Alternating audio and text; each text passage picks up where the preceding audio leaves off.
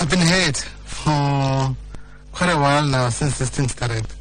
I mean, we've been involved with this campaign, Brothers for Life, for at least now, we launched it in 2009. The reason for that was to say, uh, let's stand up as men, and then let's show respect to the women that uh, uh, we live with and the women and our children. And let's treat them as partners. Right. Uh, But then gender-based violence shows that one in five women have experienced physical violence by a partner. So I don't think you've really achieved your objectives.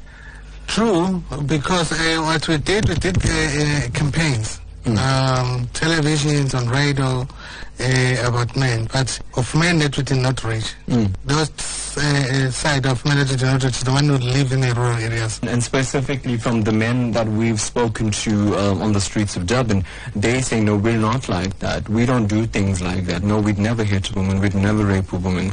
But other men would.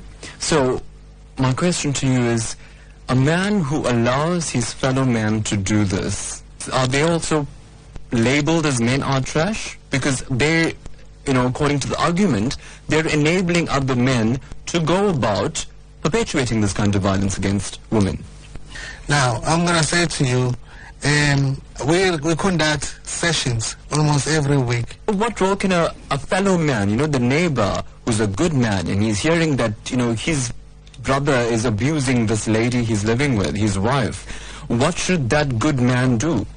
Okay, so uh, that's an ideal uh, uh, uh, situation that we wish Yeah. to be happening. Yeah. But people are ignoring those things. I Yeah. mean, the neighbors ignoring the noise. Yeah, So I'd rather go to the police and tell the police that. yeah. Treat them as human, not as women.